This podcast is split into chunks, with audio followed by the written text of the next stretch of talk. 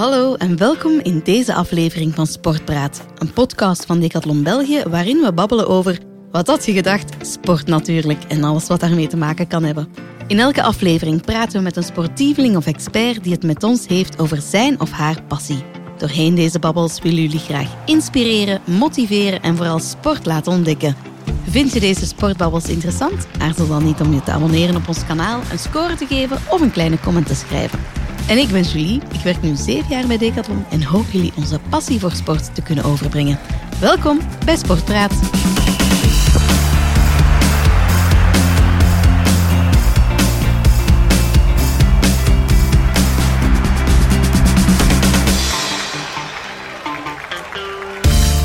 Een brooddoos van vorig schooljaar terugvinden met boterham erin is een van de inzichten waarmee we geconfronteerd werden toen we nadachten over hoe we onze klanten best konden bereiken en helpen in de augustus-septemberperiode. Want september is een sport. Het is een pittige maand voor iedereen en uh, ja, vele veranderingen, dure maand, drukke maand. En om ons te helpen bij de organisatie van die Sport Septembermaand hebben we vandaag Nele Kolle te gast. Hallo Nele. Hallo. Welkom in onze studio. Dank u wel. Nele, um, misschien kan jij jezelf gewoon even kort voorstellen. Ja, ik ben dus Nele Kolle en van opleiding ben ik eigenlijk leerkracht Nederlands en muzikale opvoeding, maar de laatste jaren werk ik al even als opruimcoach. En uh, ik doe dat ondertussen ook niet meer alleen. Ik heb een team verzameld met heel leuke opruimcoaches over heel Vlaanderen, zodat we echt iedereen kunnen helpen. En naast het opruimcoachen geef ik ook lezingen om mensen te motiveren om meer ja, op te ruimen of toch meer rust te scheppen, want daar draait het om. En om ook grenzen te kunnen stellen, het nee zeggen. Alright. Ja, um, je zegt het opruimen, maar het lijkt me waarschijnlijk veel breder dan enkel pu pure spullen uh, aan de kant leggen. Van waar kwam die nood? Allee, het is iets, een job, een dienst waar we nog niet zo heel vaak uh, van hebben gehoord of gezien. Um, ja, was er een grote nood? Er is een, een grote nood, inderdaad. Um, maar het is natuurlijk wel een beetje net zoals naar een psycholoog gaan. Ja, wanneer schakel je die hulp in? Hè? Wanneer is het nodig? En ik merk wel dat daar meer en meer bereidheid toe is. Het is nog een beetje een taboe eigenlijk. Hè? Van ja. opruimen, je moet dat toch zelf kunnen. Um, maar het is eigenlijk ook heel stom begonnen hoor. Het is eigenlijk met uh, bij een vriendin te gaan opruimen die er eventjes door zat. En ze hadden een nieuwe kast gekocht. En uh, ze wist niet goed dat ze eraan moest beginnen om alles van de oude in de nieuwe kast goed te organiseren. En ik zei, ja weet je, ik kom wel even helpen, want ik vind dat wel tof om te doen. En die dag ja, heb ik mij daar dus mogen uh, laten gaan. en op het einde van die dag dacht ik, goh, eigenlijk zijn dat dingen die voor mij zo logisch zijn. En ik kan daar gewoon iemand mee helpen. Hoe, hoe gek is dat eigenlijk? Of ja. hoe leuk is dat? En dan ben ik gaan opzoeken of dat je daar eigenlijk ja, je job van kon maken. En ja, inderdaad, dat kon wel. Maar uh, ja, het is inderdaad, zoals, als je, zoals je zegt, het is niet enkel het gewoon opruimen van spullen. Het gaat veel breder dan dat. Hè? Want je gaat enerzijds gaan selecteren. -hmm. Want je, ja, gewoon alles netjes leggen. En de week nadien mag je dat opnieuw gaan doen natuurlijk. Of zit die kast weer vol of nog voller. Dus we gaan eerst gaan selecteren van oké, wat is er nu belangrijk en, en wat niet. Uh, dus dat is een beetje een mentaal proces. En dat kan soms wel een beetje confronterend zijn. En daar komt wel een keer een traantje bij kijken, maar ook veel lachen natuurlijk. Uh, dus selecteren en daarna gaan we alles gaan organiseren. Alles een goede plaats geven. En ja, soms vragen mensen me inderdaad, ja maar kunt, kunnen mensen dat dan niet zelf? Wel, dat is niet altijd het geval. Hè. Het kan zijn dat er heel veel in je leven gebeurt, waardoor dat je eventjes het overzicht kwijt bent. En dat kan bij iedereen gebeuren. Of het kan zijn dat je gewoon een minder georganiseerd persoon bent en zolang dat je alleen bent, gaat dat nog, want hè, jij weet alles wel liggen. Maar van zodra dat daar een partner en kinderen bij komen, kan het zijn dat je ineens beseft van oei, ik loop hier meer te zoeken naar spullen dan wat anders. En daar draait het leven niet om. Hè. Um, ik je wilt je tijd goed kunnen besteden en dat is niet zoeken naar spullen. Dus ja, wij helpen om de rust te creëren en dat gaat niet over het spik en span huis, want als je bij mij binnenkomt, je ziet dat er geleefd wordt. We zijn met vijf, dat ziet je. maar ik wil niet moeten zoeken naar mijn spullen. Ja. Ik heb mijn tijd wel beter te besteden. Um, het is ook iets wel ja, een beetje eigen aan de tijd wel. We hebben nog nooit zoveel spullen gehad. Dat is nog nooit gebeurd. Dus er komt echt heel veel op ons af als je er niet bewust mee omgaat. Zeker als er nog een keer kinderen komen of een overlijden of een verhuis, noem maar op. Um, dan komt er ineens heel veel bij. En je weet niet altijd zo goed wat je ermee moet doen. Dus is daar veel bewuster mee leren omgaan en leren keuzes maken. Wat is er nu belangrijk en wat niet? Ja. En dat is wat opruimen doet. En dat is super om mensen daarmee te mogen helpen. Ik hoor iemand heel gepassioneerd, superleuk. Um, ja, je praat over organisatie van spullen. Gaat het dan ook over organisatie van tijd, van hobby's? Van... Ja, ja, inderdaad, want het heeft wel eh, ja, een heel grote link. Hè. Dat heeft met elkaar te maken. Hè. Hoe vlotter dat je spullen vindt, hoe meer dat je echt gewoon je tijd in handen kunt nemen. Um, en het gaat over keuzes maken, um, waar dat je je tijd insteekt, wat, ja, wat belangrijk is en wat niet, wat wil je doen. Mm en dat is ja, soms een beetje confronterend. Hè. Ik geef, geef, vaak het voorbeeld van mijn mijn stoffenkast. Ik heb ooit naailessen gevolgd. Ik was niet altijd zo'n sportieveling, nu wel meer, maar eh, vroeger niet. Dus ik had naailessen en ik had een kast vol met stofjes. En die stond daar te staan, want ik dacht, oh, ik ga dat een keer maken en dan een keer maken, maar ik deed het niet. En dan bij het opruimen heb ik mezelf geconfronteerd, want ja, je mag wel weten, ik was misschien wel altijd al georganiseerd, dat zit erin, maar ik hield wel alles bij. Dus ik heb mezelf ook, ja, ik heb mezelf ook onderworpen aan het proces voordat ik deze job gestart ben. Um, dus ik heb mijzelf geconfronteerd met, ja, waarom hou ik het? Ga ik het nog doen? En dat was wel, ja, dat was confronterend, want op zich vind ik naaien nog altijd leuk, maar ik doe het wel niet. En moest ik, ik besef nu wel, mocht ik het echt willen, mhm. dan zou ik er wel tijd voor maken. Blijkbaar zijn er nu zaken, oké, die tijd vragen, hè, een gezin, verbouwingen en zo. Maar blijkbaar zijn er toch andere zaken die ik leuker vind. Want moest ik het echt willen doen, dan zou ik het doen. Dus dat is confronterend hoor. Want dat is leren kiezen. Leren bewust zeggen, op dit moment in mijn leven past dit niet meer bij mij. En daar vrede mee nemen. En ene keer dat je daar voorbij bent, geeft dat ongelooflijk veel rust. Want ik besef nu heel goed dat al die zaken in ons huis, die daar liggen voor ooit een keer te doen, dat dat eigenlijk best frustrerend kan zijn. en dat dat je altijd confronteert met het feit van, oh, ik zou eigenlijk dat en dat moeten doen. Terwijl als je beslist van, hm, ik doe het niet op dit moment in mijn leven niet, dat geeft ongelooflijk veel rust. Je moet er niet meer over nadenken. Dus ja, opruimen heeft zeker veel te maken met je tijdsindeling. Het is echt knopen doorhakken. Dat wel, dat niet. Mm ja direct al een paar bruikbare tips voor mezelf ook. Is dat eigenlijk iets, um, dat zit nu in, in, Vlaanderen dat jij doet. Bestaat daar een internationale beweging ook rond? Ja, eigenlijk toen ik het zo begon te zoeken. Uh, ja, ik spreek nu over opruimcoach, maar de officiële term is eigenlijk professional organizer. Mhm. Omdat in Amerika bestaat dat al zoveel langer. We kunnen dat verklaren door het feit dat Amerika al langer dan hier te maken heeft met heel veel spullen die huizen binnenkomen. Mhm. Dat komt hier ook, maar eh, het komt een beetje van over de oceaan. Dus die job bestaat er al veel langer. Uh, het hoarding, echt het extreem verzamelen, is daar ook al, al zichtbaarder. Het is hier ook, maar het is daar zichtbaarder. Dus het is zeker iets dat, dat niet in Vlaanderen eh, zijn roots heeft. maar het is wel een gevolg van uh, onze ja, onze maatschappij die uh, ja, gewoon blijft produceren. En ja, mhm. door op te ruimen kunnen we daar toch ook wel een, stokje voor steken. Ja. Kan je um, een paar voorbeelden geven van specifieke situaties waar jullie op mee helpen? Ja, um, concreet voorbeeld is als mensen kleiner gaan wonen. Ik dacht trouwens dat dat mijn, mijn doelgroep zou zijn. De jong gepensioneerden. Hè, die, de kinderen zijn het huis uit, maar, uh, dus, en die nemen niks meer mee. Uh, alles blijft staan, maar ondertussen overlijden familieleden, komen daar spullen van het huis binnen.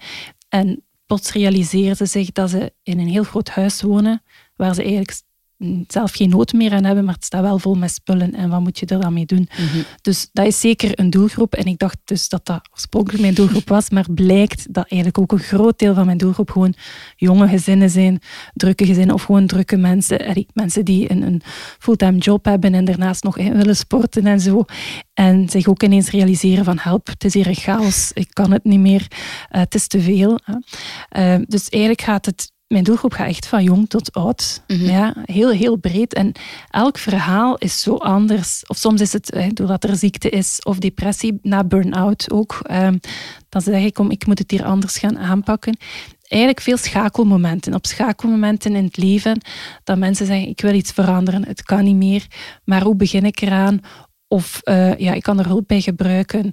Uh, of gewoon van, kijk, als ik er hulp voor inschakel, ga ik het tenminste doen. Want het is toch ook een klusje dat veel mensen blijven uitstellen. Hè? Ze, willen wel, ze willen wel die orde en overzicht, maar het is niet iets dat veel mensen graag doen. Dus dan wordt daar een keer op de lange baan geschoven en dan stapelt zich, zich eigenlijk alleen maar mhm. op. Ja. Yes.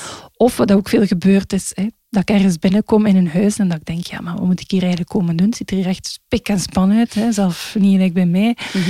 Maar dat de kastdeuren open gaan en dat ik dan denk, oké, nu snap ik het.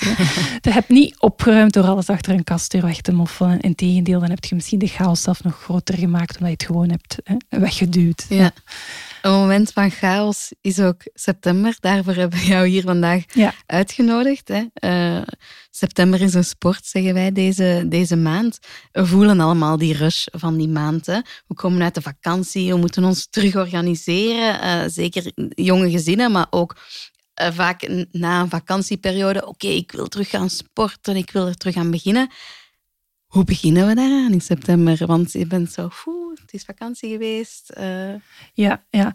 Wel, eigenlijk ja, een voorbereiding is al het halve werk, zeggen ze. En dat is ook wel een beetje zo. Ik weet dat er, er zijn hobby's die in juni al Ehm, vragen van wat gaat je volgend jaar doen, mhm. al, al data's vastleggen. Grijp dat met beide handen aan. Probeer dat al in de agenda te zetten. Die hobby start op die dag en die dag. Dus dat, is, dat is zeker al iets dat je al kan doen in juni. Maar er zijn er ook die zeker starten in september, proeflessen en zo verder. Nu, ik ga niet liegen. Uh, het feit dat er nog geen routine is, dat zorgt gewoon voor extra ja, druk. Ja. Dat is zo.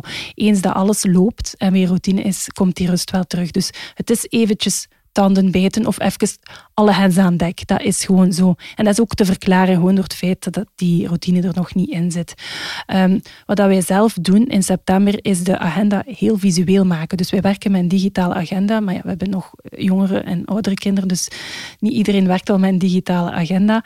Maar dat is ook zelf al heb ik die digitale agenda, gewoon het nog eens schriftelijk, heel visueel maken en uithangen, dat helpt voor ons enorm. En ik merk en dat gaat dan echt over gewoon een... een ik werk met uh, magnetische whiteboardvellen, maar dat kan op een whiteboard zijn of een prikbord of gewoon een papier kunnen dat je zelf mhm. uitprint of zo. Dat ik echt een rooster maak, de namen van de gezinsleden of de huisgenoten, de dagen van de week. En dan echt heel visueel aanduiden, die doet dat, dan, die dat, eh, dat je echt ziet wie heeft wat wanneer te doen. Uh, eventueel ook wat plaats voor een weekmenu. Dat kan ook wel helpen. Dan hoef je daar ook al niet meer over na te denken. Uh, dat is zeker een tip. Ik, doe dat zelf niet graag eigenlijk, mijn weekmenu werken, maar het helpt gewoon om die druk in je hoofd te verlichten. Dus in september ja, maken wij wel het, het rooster visueel. Mhm. En dat werkt enorm. En tegen dat september eindigt of begin oktober merk ik dat we dat niet meer nodig hebben. Of veel, dat, er, ja, dat appt een beetje weg. En dan in drukke periodes, eind, uh, einde schooljaar, is dat ook nog een keer um, alle hens aan dek met de oudercontacten en zo, de afsluiten en de slotmomentjes hier en daar. Dus dat is ook nog zo een moment waar alle routine doorbroken wordt. Dus mhm. dat zijn zo de piekmomenten in het schooljaar dat ik weet, daar heb ik ook al, staat alles in mijn agenda. Dus dat is wel een belangrijke, dat je het ergens schrijft. Ja. Um, ook al staat er alles in, gewoon het feit dat er geen routine is, ja, dat zorgt voor extra uh, druk. En daar kunnen we niet omheen, maar je kan je wel wat voorbereiden mhm. door het wel overal ja, vast te leggen, uit te schrijven en visueel te maken. Ja. Dat zorgt er ook voor dat er um, wat meer rust in het gezin is, dat je niet honderd keer moet antwoorden op de vraag van wanneer dat, wanneer dat, omdat iedereen het echt ziet, van klein tot groot. Ja. ja. En dat het een beetje gedeelde verantwoordelijkheid uh, wordt.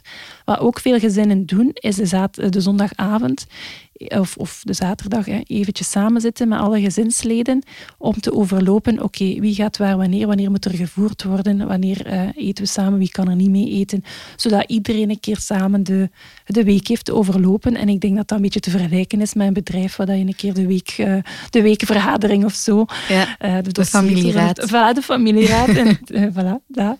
Dus dat kan zeker wel helpen, ja. Alright. Um, ja, een typische ook in september zijn die ochtenden. Die ochtendrushen. Um, wat zijn jouw ultieme tips om die efficiënt te starten? Ja, um, ik heb er eh, een beetje over nagedacht, want wij zijn een beetje een atypisch gezin. Wij eten niet echt samen, als, eh, wij ontbijten niet samen. Maar als je dat doet, dan kan je alles eh, de avond op voorhand klaarzetten. dus dat is iets dat in veel gezinnen helpt. Ook een duidelijk overzicht van welke taken er eigenlijk moeten gebeuren. Mm Moet de hond uitgelaten worden door wie hè, en zo verder. ook dat kan helpen om het echt een keer overzichtelijk te maken. Oké, wat zijn de taken? Wat wordt er verwacht van wie? Bij kleuters bijvoorbeeld ik verwacht dat je eet, dat je kleren aandoet, dat je tanden poetst en dan ben je klaar voor school. Dat dat heel duidelijk is. Maak dat ook visueel. Daar bestaan verschillende manieren voor. Het gewoon uitschrijven, dat werkt ook al. En dat ze dan kunnen afvinken, hè, dat werkt. Of stickertjes plakken, dat werkt voor kleuters, zelfs voor volwassenen eigenlijk heel goed. Een klokje zetten, want je hebt soms kinderen die heel lang willen ontbijten, of volwassenen, een soort time timer die de tijd... Hè, dat ze mhm. echt visueel zien minder worden. Dat kan allemaal helpen. Een, eh, iemand van mijn team werkt met een uh, lanceerplatform. Dat is het een plekje aan, eh, ja, aan de eettafel of aan een, eiland of onderweg naar buiten, waar alle brooddozen, koekendozen en zo verder op liggen. Dus iedereen moet die meepakken. En dan is ook heel rap duidelijk als er iemand toch iets zou vergeten zijn. Dus dat, dat kan zeker helpen. En natuurlijk, de basis is ja, alles een vaste plaats geven, zodat iedereen gewoon zijn ding kan doen, zijn spullen kan nemen. Moet de zwemzak mee, hup, dat die mee kan. Uh, een keer wel een herinnering instellen, bijvoorbeeld in uw agenda, hè, kan wel helpen om een keer eraan te herinneren van aan zoon of dochter lief van vergeet uw zwemzak niet. Mhm. Maar uh, zorgen dat alles zijn plaats heeft, zodat niet één iemand het allemaal moet doen, zodat taken kunnen worden verdeeld. Dat is wel een, een, uh, ja, een basis mhm. eigenlijk. Ja. Um, ja, tegenwoordig telewerken we ook allemaal vaak veel, of allee, toch sommige mensen. Hoe is dat makkelijk combineerbaar met de kids run en rush? Um, zijn er valkuilen van telewerken? Van ik denk, je denkt, ah, ik heb eigenlijk meer tijd door te telewerken, want ik moet minder afstand afleggen. Maar eigenlijk nu, een grote valkuil blijft eigenlijk gewoon het feit dat we soms denken dat we kunnen multitasken. Uh, en dat gaat niet. Um, dus je wilt nog dingen doen en dan, de kinderen zijt je misschien wel gaan halen, maar je denkt, ik ga nog een beetje werken terwijl ze hun huiswerk doen. Maar dan moet je er eigenlijk toch nog bij zitten dat lukt niet. En het gevolg is dat jij gefrustreerd bent, dat je kind boos is, want je hebt, bent er eigenlijk maar met een half hoofd bij. Mhm. Eh, dus dat heeft mij al enorm veel geholpen. De wetenschap van nee, nee, dat lukt niet multitasken. Focus je op één taak tegelijkertijd. En thuiswerken terwijl er kinderen thuis zijn, dat is gewoon geen ideale formule. Voor toch kleine kinderen. Hè? Mhm. Dat is gewoon moeilijk en dat vraagt veel. Ja, dat kan dat kan lukken, maar je gaat wel heel veel meer energie kwijt zijn, gaat meer fouten maken. Dat is gewoon een feit. Dus hou jezelf voor, multitasken, dat lukt niet. Dus als ik de kinderen wil halen om vier uur aan de schoolpoort of half vier, uh, ja, dan moet je ergens weten dat je daarna een tijdje ja, niet beschikbaar bent voor je werk en dat je misschien na het avondeten nog een uurtje verder werkt of zo. Mhm.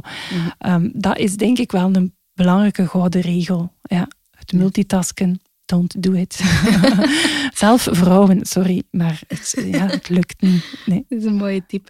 Ehm, ja, en dan gaan we naar de, de avond over, waar dat de, de kinderen vaak één, meerdere hobby's hebben. Uh, een sport, maar vaak ook uh, iets van muziek of scouts. Um, krijg je daar ook veel vragen over? Van hoe organiseer ik mij als ouder om uh, mijn kinderen naar, naar hun sport te brengen? Of ja. ja, zeker. dat is heel herkenbaar. Uh, natuurlijk, je kan afspreken om te carpoolen. doe dat zeker. Dat niet, uh, dat niet iedereen elke keer een kind moet brengen, maar dat je met verschillende ouders samen afspreekt. Dat verlicht al de druk. Mhm. Ehm, maar iets heel belangrijks vind ik toch wel... Um, denk daar goed over na op voorhand. Um, wij hebben een beetje, zeker België is, is koploper in de parentale burn-out. Om, en dat komt doordat de ouders zichzelf veel eisen opleggen, maar ook aan hun kinderen of aan hun rol als ouder. Dus dat betekent, we willen allemaal doen aan cultuur en sport, maar we willen dat ook voor onze kinderen. Dus we willen hen geen ontplooiingskansen uh, ja, we willen hen alle ontplooiingskansen bieden, dus we schrijven ze in voor allerlei soorten hobby's. Maar dat houdt in dat jij ook, toch zeker zolang dat ze niet zelf zich verplaatsen, zal moeten voeren en halen of tenminste afspreken. En als dat iets is dat je graag doet, go for it, hè. doe dat. Maar eh, onderschat dat niet. Hè. Die tijden dat jij bezig bent met taxi, mama of papa te spelen. Ik heb het gedaan. Hè. Ik dacht ook, hè, onze dochters die uh, wouden ballet volgen. En ze bleven mhm. er maar om vragen. Ze waren nog heel klein. Dus ik dacht, goed, ik had het uitgezocht in de buurt. Was er een balletschool? Maar ja, in de buurt of niet, als ze zo klein zijn, moet je die toch nog gaan brengen. Dus we hadden ze ingeschreven voor een eerste semester. Maar ze schenen twee schooljaren, dus dat betekende wel een verschillende groep. Zo'n lesje duurde drie kwartier. Dus uh, ik bracht de oudste. En ik haalde die dan terug op ook, of bleef daar eventjes hangen, of deed ondertussen boodschappen. Dan hè, terug naar huis. Daartussen zat er nog drie kwartier. En het was ja, vijf minuutjes van ons huis. Dus ja, dan zit je daar nog een half uur thuis. En wat mhm. doe je dan? Ja, niet echt veel. Dus dan de volgende dochter brengen, weer terug naar huis. Ondertussen mijn man voor onze zoon. Die stond dan in voor onze zoon. Die probeerde ondertussen het middagmaal gereed te maken. Wat voor hen ook ook geen uh, rustgevende activiteit was met een peuter die rond zijn mhm. benen hing. Dus dat was eigenlijk kwam het erop neer dat onze zaterdag voormiddag gewoon één gerush was. Maar als gevolg dat wij eigenlijk heel het weekend moesten bekomen en opliepen van, ja, van de drukte. Dus we hadden dat toch wel zwaar onderschat. Uh, en we hebben dan toch beslist, ondanks hè, de ontplooiingskansen voor onze kinderen, die we misschien te niet deden dan, om te kiezen voor een rustig weekend, waar de kinderen uh, ja, rustige ouders hadden en geen balletles meer. Omdat ik nu wel echt van overtuigd ben dat uh, onze kinderen uiteindelijk veel meer baat hebben bij een rustig gezinsleven mhm. dan rush, rush om toch maar alle kansen te bieden. Want dan gaat dat ook te niet. Dus uh, wij zetten nu echt wel onze grenzen op de hobby's, van wat is haalbaar. Mhm. Dat is voor het ene kind anders dan voor het andere. En wat kunnen wij aan? Ik doe het niet meer, rijden in het weekend. Ik heb beslist, ik doe het niet meer. Dus het moeten hobby's zijn die in de buurt zijn. Nu, het kan wel zijn dat je zo een keer een paar jaar hè, even investeert om naar een bepaalde locatie te rijden of zo. En in de, met de bedoeling dat ze dat daarna zelf gaan mhm. doen natuurlijk. Hè. Maar dat is iets dat ik toch mezelf heb voorgenomen. Dus denk heel goed na over de hobby's. Waar zijn ze het meest mee? Ik denk toch met een een, gezin dat, waar dat er aandacht is en rust en mhm. eh, ouders die niet opgedraaid lopen, daar hebben kinderen toch veel meer nood aan dan al die hobby's. Um, te veel hobby's misschien. Ja, dus, ja, en soms zijn kinderen ook wel graag eens thuis. Trouwens, wat ik ook geleerd heb met mijn tweede boek, hè, dat is dat um, verveling eigenlijk iets heel belangrijks is. Vervelen in de zin van uw hoofd een keer die niets te doen heeft. En wij zijn zo gewoon van alles te vullen en te vullen, zeker nu met de social media. Mhm. Eigenlijk kun je, als je niks te doen hebt, wat doen? Ik ook, ik doe dat ook. Heb de telefoon gaat uit de zak en je bent te scrollen. Hè. Eigenlijk is het goed om je hoofd rust te geven. Ja. Oh, en dat geldt zeker voor onze kinderen, want wat gebeurt er als je hoofd rust? Dan gebeurt eigenlijk het allerbeste. Dan begint de creativiteit, dan krijg je de beste ideeën. Veel mensen zeggen onder de douche krijg ik mijn goede ideeën. Maar voor kinderen ook, dan komt die creativiteit. Dus eigenlijk moet je gewoon soms even dat half uur verveling. Laat ze zagen, even ambetant zijn, maar daarna gaan ze door, gaan ze echt wel aan de slag. Dus uh, steek die tijd niet altijd vol met, met uh, georganiseerde activiteiten, maar laat ze ook gewoon spelen. Ja, ja. alright. Um, ja, ik had uh, hier nog een, een, vraag over de sportweekends. Hè. Um, je hebt uh, bijvoorbeeld de voetbal uh, of de, de basket of een, een teamsport heeft in het weekend vaak ook de wedstrijden. Um, dat is ook altijd, dat zijn vaak afstanden die, die moeten gereden worden. Je zei daar juist al de tip van natuurlijk de carpoolen. Um, zijn daar nog tips voor hoe dat je daar als ouder best je kan organiseren voor die wedstrijden? Ja, ik hoor vooral veel van ouders van ja, dat ze daar altijd naartoe moeten, want iedereen doet dat. Dus denk daar gewoon eerst over na. Het is niet omdat iedereen het doet dat jij het ook moet doen. Uh, als je dat ook maar doet om te moeten doen, ja, dan is dat toch ook niet de juiste motivatie. Dus als je dat wil doen, zeker doen. En anders kan je ook echt aan je kind zeggen van kijk, we kunnen niet elke wedstrijd gaan kijken, maar natuurlijk als ze thuiskomen, vraag dan wel een keer hoe het was. Hè. Dus je betrokkenheid is, is vooral belangrijk. Mhm. Maar je kind gaat achteraf ja, gaat er niet minder om geven dat je een keer een wedstrijd gemist hebt als je als je toont dat je betrokken bent, natuurlijk. Hè. Ehm, verder qua organisatie, ja, zeker carpoolen, maar uh, ja, dan denk ik ook vooral aan de spullen. Hè. Uh, het is niet dat jij verantwoordelijk moet zijn voor de spullen van zo'n lief als die 15, 16 jaar is. Dan kan die daar gerust zelf voor zorgen. Um, als die weet waar dat hij alles kan vinden, dat er duidelijk afspraken zijn. Hè. Dus als je thuis komt, heb spullen in de, in de was. Je zorgt dat ze gewassen zijn, of misschien zo'n zelf. Hè. En mhm. uh, dat hij weet waar hij ze kan terugvinden. Dus um, een goed systeem zorgt er wel voor dat je taken kan delegeren, dat je het niet allemaal moet doen. En dan heb je misschien wel energie over om elke match mee te maken. Maar weet dat het niet moet, omdat iedereen het doet. Maar doe het om de juiste reden, doe het omdat jij het wil. Mhm. Heb je zelf ook tips hoe dat je jezelf nog aan het sporten kan, kan brengen, om daar een organisatie in te vinden? Ja, ik weet, als ik zo naar de decathlon ga, want dat gebeurt wel, dan krijg je gewoon zin om te sporten omdat je alles ziet. Hè. Dan denk ik, ik ga dat en dat en dat doen. Maar ja, natuurlijk, het helpt wel om uh, degelijk, degelijke spullen te hebben. Bijvoorbeeld bij mij is dat mijn... Uh, houder om, uh, om te gaan lopen voor mijn gsm. Uh -huh. Dat ik loop met muziek. Ja. Dat vind ik belangrijk, hè, dat, die, dat dat er is. Dat dat gewoon werkt, dat dat niet kapot is. Goede oortjes. Hè. Dus dat je dat het aantrekt om het te gaan doen, maar ook het heeft een vaste plaats. Hè. Ik weet, dat ligt daar, hè, onderweg naar buiten. Ik doe mijn loopschoenen aan, knie mijn oortjes, knie mijn houder en ik ben weg. Mm -hmm. Dus het zo laagdrempelig mogelijk maken, dat is toch wel een belangrijke. En dat doet je door, ja, goed, geef een, een vaste plaats. Uh, ja, dat het ja. aantrekt, dat je eigenlijk geen excuus hebt. Hè, mm. En het waarschijnlijk ook vaste momenten wel, geven. Ja, dus uh, ik heb inderdaad mijn dagen dat ik het, uh, dat ik, ik meestal woensdag, zondag, dat ik wil lopen. En als het kan ook de vrijdag. Maar het kan natuurlijk zijn dat schema, ik heb geen vast uurrooster, dus dat wisselt dan een keer. Ja. En dan probeer ik als het um, allee, verplaatst, als het niet kan die dag, om er meteen een ander moment voor te prikken. Ja. Mm -hmm. Maar zelfs al staat het in de agenda, merk ik dat dat toch vaak iets is in ons hoofd dat denkt, ah, ik zou beter dit doen of dat doen, dat uitvluchten zoekt. Ja. Dus uh, het inplannen is zeker een belangrijke. Gewoon zeggen, ja oké, okay, nee, dan doe ik het. Hè. De, de, tijd blokkeren, inroosteren. Uh, echt opvatten als een even belangrijke taak als iets anders. Mm -hmm. Het moet gewoon gebeuren, dat kan zeker helpen. En daarnaast het ook zo aantrekkelijk mogelijk maken. Hè. Voor mij heeft het wel geholpen met een leuke playlist. Of in jouw geval is dat dan een, een goede podcast. Een goede podcast dus, en, en ik probeer dan ook die muziek echt voor dan te houden. Ja. Dus of dat jij zou kunnen zeggen, ik ga enkel naar die podcast luisteren als ik ga lopen. Ja. Mag er niet op andere momenten naar luisteren. Zo, dat zijn wel trucken, trucken van de vorige, dat we mm -hmm. zeggen. Hè. Uh. Mm -hmm. um, ja, in september hebben we vaak nog weinig routine. Is het belangrijk om een, om een routine op te bouwen? En waarom? But routine vraagt weinig inspanning, minder inspanning. Eens dat het een gewoonte is, moet je er niet meer over nadenken. Dus daar, daarom kan het zeker, allee, daarom is het handig hè, om routines mm -hmm. in te bouwen. Dan heb je minder weerstand. Gewoon, en gebeurt het. Hè. Ja. Je denkt er niet meer, over, niet meer over na. Als je wil sporten en het is de routine, ja, dan doet je dat gewoon. Ja. Um, dus dat, is zeker wel, uh, dat helpt zeker wel. Ja. En het duurt gemiddeld 60 dagen om uh, een nieuwe gewoonte in te oefenen.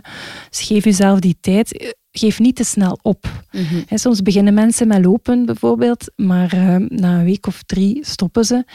Eigenlijk is dat jammer. Eigenlijk moet je daar even voorbij. Hè? Dus zet bijvoorbeeld 60 leuke podcasts klaar of 60 uh, uh, medleys of zo die je wil zeker afluisteren, zodat je jezelf de tijd geeft om eventjes die routine ja, tot de gewoonte te maken. Hè.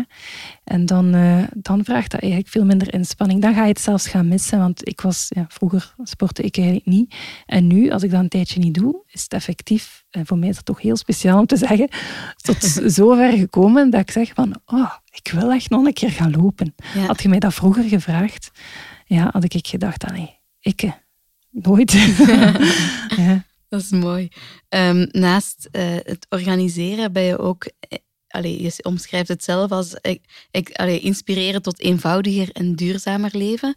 Duurzamer leven en een goede organisatie, hangt dat samen? Ja, zeker. Um, omdat je kan toch moeilijker om echt duurzaam afval minderen en zo verder gaan leven als je geen overzicht hebt. Um, het is maar als je echt weet wat je hebt, dat je bewuster gaat kopen. Dat je enkel gaat kopen wat je nodig hebt. Door op te ruimen ga je ook echt bewuster gaan nadenken van wat is nu belangrijk en wat niet. En daarna heb je ook geen zin meer om al die rommel je huis in te halen. En gaat je ook gemakkelijker nee zeggen. Want uiteindelijk op het opgeruimd houden, dat, dat doet je eigenlijk door veel bewuster om te gaan wat er binnenkomt. Dat is eigenlijk de truc. Um, dan houd je het opruimd, want je kunt jij nog uh, alles gaan opruimen, maar als er blijft binnenkomen, gaat je bezig blijven. Dus uh, opruimen zorgt ervoor dat je nee leert zeggen, dat je bewuster leert omgaan, dat je ook gaat stilstaan bij waar brengt je spullen naartoe, wat gebeurt daarmee.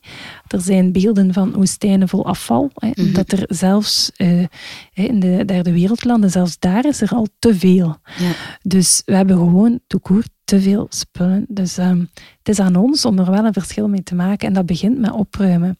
Ook als je echt afval wil gaan minderen, door met eigen zakjes en potjes en zo te winkelen, heb je wel een beetje organisatie nodig. En dat is moeilijk als die er nog niet is. Dus het begint met opruimen. En van daaruit kun je echt, echt duurzamer gaan leven. En dat eenvoudiger is ook omdat je echt wel gaat beslissen van wat is nu belangrijk en wat niet. Mhm. Er, is, er kruipt rap veel rommel in je huis, maar ook in je hoofd en in je leven, als je daar niet bewust mee bezig bent. Ja. Ja. Ja, september is naast een rushmaand ook een hele dure maand. Ehm, Ja. Bij iemand die ook met tweedehands spullen bezig is. Ja, ja, ik, eh, ja, ik verkoop wel af en toe iets, maar ik weet ook als je iets verkoopt, daar, komt, eh, allee, daar kruipt wel wat tijd en energie in. Maar ja, bij het opruimen doe je dingen weg. Maar doordat ik toch regelmatig de kringwinkel eh binnen ga om spullen van klanten en zo af te droppen, ben ik ook zelf de link ook meer gaan leggen als ik iets nodig heb van hey, zou ik het niet tweedehands kunnen op de kop tikken? Mhm. Eh, en zo daar wel veel meer aandacht voor eh, te beginnen hebben. Dat gaat over speelgoed eh, met Sinterklaas, maar ook bij de Decathlon kan je nu tweedehands eh, Mhm. spullen ja, op de kop tikken. En dat kan toch wel ook de rekeningen bij van het schooljaar een aardig centje doen zakken. En, Ja. ja. en op zich is dat ook de spullen waar niks mis mee is, die gewoon gebruikt dienen te worden. Want daarvoor dienen spullen, hè, om gebruikt te worden. Niet om in je kast te liggen, eh, maar om effectief ja, op te ruimen. Dus als je sportspullen hebt, hè, breng ze binnen bij de Decathlon. Dankjewel voor krijgen- deze extra tip voor Ja. onze luisteraars. Ja, Ik denk dat we een mooie cirkel hebben gemaakt in, in ons verhaal. Ehm, we zijn ook aan het einde van, van ons interview, van ons gesprek eh, gekomen. Ehm, ja, als er mensen nog meer tips willen, eh, je hebt twee boeken geschreven. Misschien kan je daar nog eventjes iets over vertellen. Ja, dus het eerste boek is eigenlijk een beetje mijn verhaal, hoe dat ik ja, ben gaan opruimen en vooral hoe dat ik ja, anders ben gaan kijken naar spullen. Maar wat dat, dat ook wel gedaan heeft, want bij mij is dat toch begonnen met een moment eh, toen het eventjes niet zo goed met mij ging, hè, toen ik eh, in een zwart gat zat. En dat opruimen heeft heel veel gedaan, heeft mij letterlijk energie teruggegeven. Dus dat is dat verhaal. En ook achteraan staan heel wat praktische tips, eh, wat je allemaal terecht kan met je spullen. Het tweede boek, dat, is, dat gaat over nee zeggen, omdat nee zeggen tegen spullen, dat lukt mij nu vrij goed. Ook niet altijd, maar vrij goed. Maar er is nog zoveel meer dat op ons afkomt. En ook daar wil ik nee tegen leren zeggen. En ik merk ehm, dat dat toch wel moeilijk is. Bijvoorbeeld sporten. Ik weet, eh, ik wil het doen, ik wil het meer doen. Maar dat er eigenlijk toch altijd zaken zijn die, die mij dan toch eh, afleiden of doen uitstellen. En ik ben gaan onderzoeken hoe dat komt. Ik heb daar ongelooflijk veel uit geleerd. Eh, niet dat het nu veel gemakkelijker gaat, maar door die inzichten kan ik het toch beter begrijpen en voorkomen. Dus het heeft mij wel heel veel geholpen. Maar verder vinden mensen ook nog eh, veel gratis tips gewoon op eh, mijn website. Ehm, op de sociale media probeer ik ook zoveel mogelijk tips te delen. Ehm, ik heb ook een online cursus, ik geef lezingen, dus daar kunt je allemaal terecht. En natuurlijk komen wij ook aan huis om jullie te helpen. Alright. En jouw social media naam is gewoon Ja, eh Nele Kolle. Als je zoekt op Nele Kolle, C-O-L-L-E, dan vind je mij normaal wel perfect. vlot en we zullen nog wel een linkje in, eh, op onze site zetten. Super. Oké, super bedankt voor deze tips. Ik ga, ik ga proberen zelf ook wat mee aan de slag te gaan. En eh, ik hoop dat onze luisteraars er ook zeker mee verder kunnen. Ja, ze mogen mij altijd op de hoogte houden. Vo- Voor- en na fotootjes nemen, zelfs al is het maar van één eh onnozel laadje of Ja. doosje, mocht je zeker sturen. Ik vind dat super tof om te krijgen. Ja. Oké, super. Dat zullen we zeker doen. Dankjewel. Graag gedaan, dag.